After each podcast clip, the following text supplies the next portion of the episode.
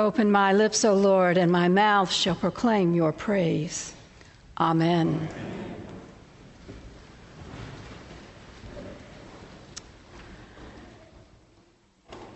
It lives in a glass house in Philadelphia, not far from Independence Hall. Two million visitors come from all over the world to see it every year. The Liberty Bell holds court every day. This famous American icon was made in the 1750s and weighs 2,000 pounds. The bell tolled after the battles of Lexington and Concord in 1775, and it rang again after the Declaration of Independence was read for the first time in July 1776. The inscription on the bell comes straight from the book of Leviticus. It says, Proclaim liberty throughout all the land unto all the inhabitants thereof.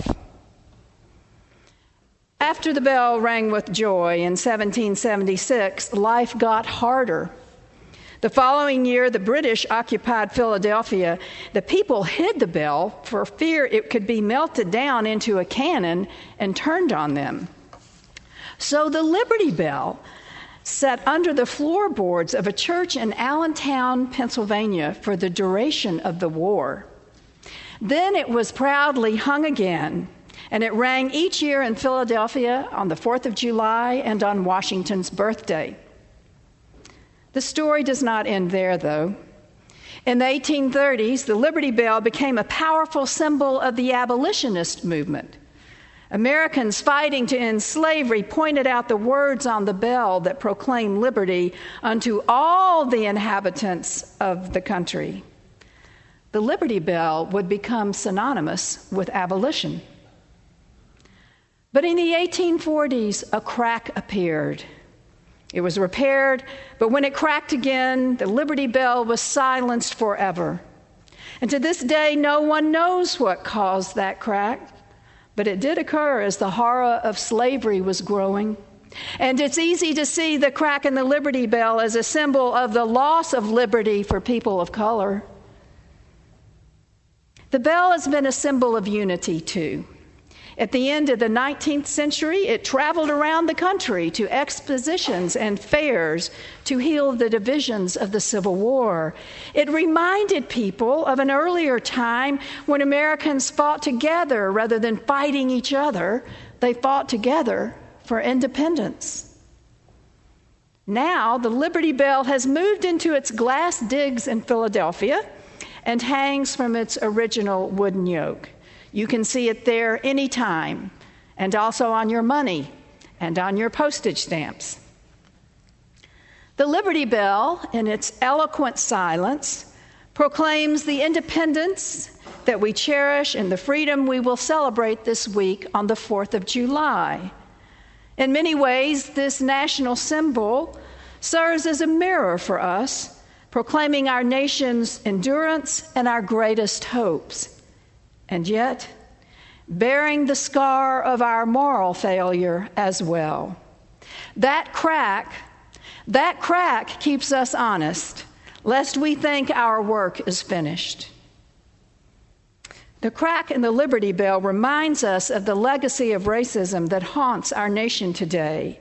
It names the enormous economic disparity between the races in this country. It tolls silently for lynchings. It recalls African American veterans who were denied benefits under the GI Bill after World War II. It nags us about federal housing policies that have systematically discriminated against African Americans in our lifetime.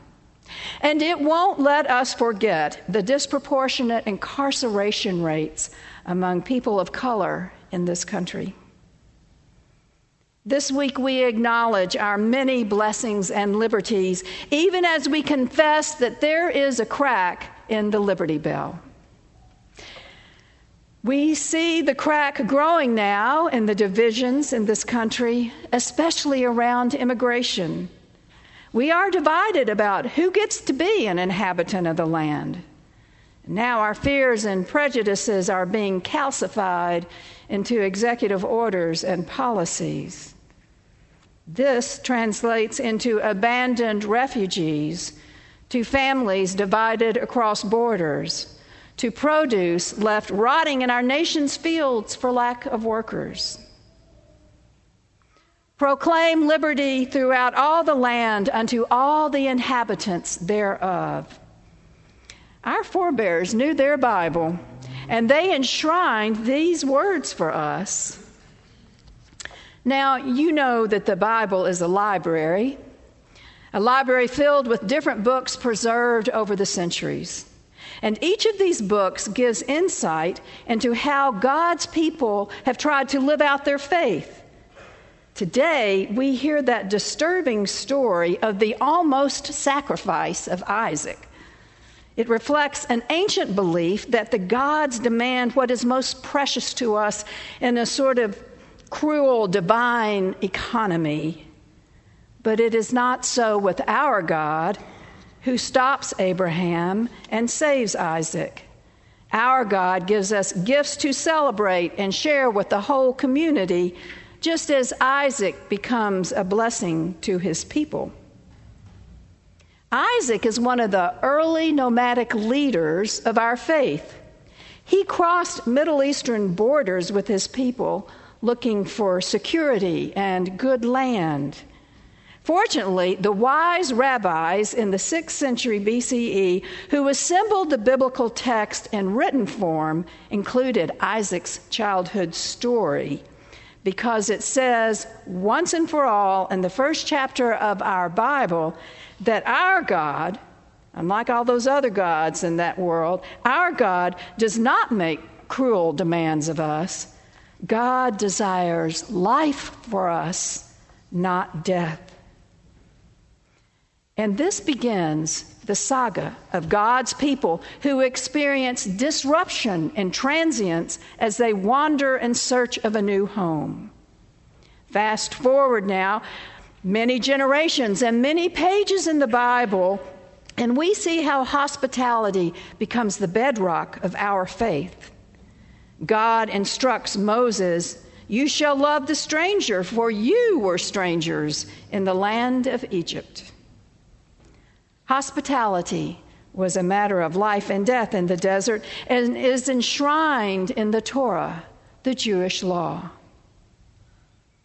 This is why Jesus teaches about welcome in the gospel today. After all, he is a rabbi with deep knowledge of the Torah, and he not only reinforces the tradition of welcoming the stranger, he raises the bar higher. You will have noticed that Jesus does this a lot. He points to insignificant people standing nearby. Perhaps they are his disciples, who included women or perhaps they are just children. Women and children had the same legal status as cattle in the ancient world, they were property.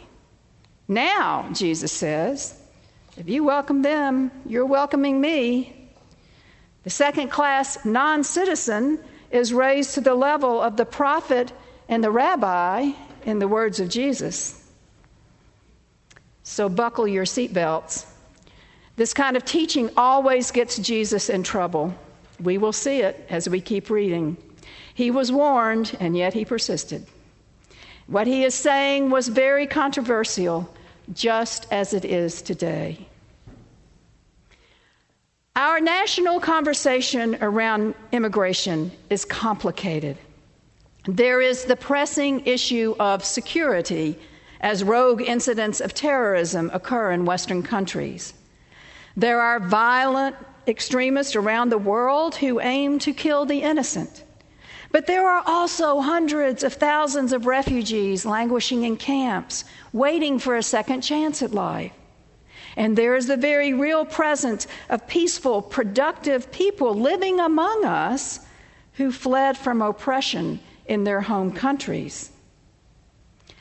I once attended a hearing in a small town near a church I served in Delaware. the town council wanted to empower the local police to act as immigration enforcers. The police didn't want this job. The local Mexican immigrants were their neighbors who had turned a run-down area into a nice place for their children and families. And besides, the police loved eating at the Mexican restaurant. On this particular night, the town council sat stone faced in front of a crowded room. They themselves were first generation descendants of 20th century refugees from Europe. The testimony dragged on for hours as people argued for and argued against the enforcement measure. It was hot and it was getting late. Finally, a very small, weathered Latino man came up to the microphone. He approached at great risk, exposing his undocumented status to everyone in the room. He waited shyly as a translator was found to assist him.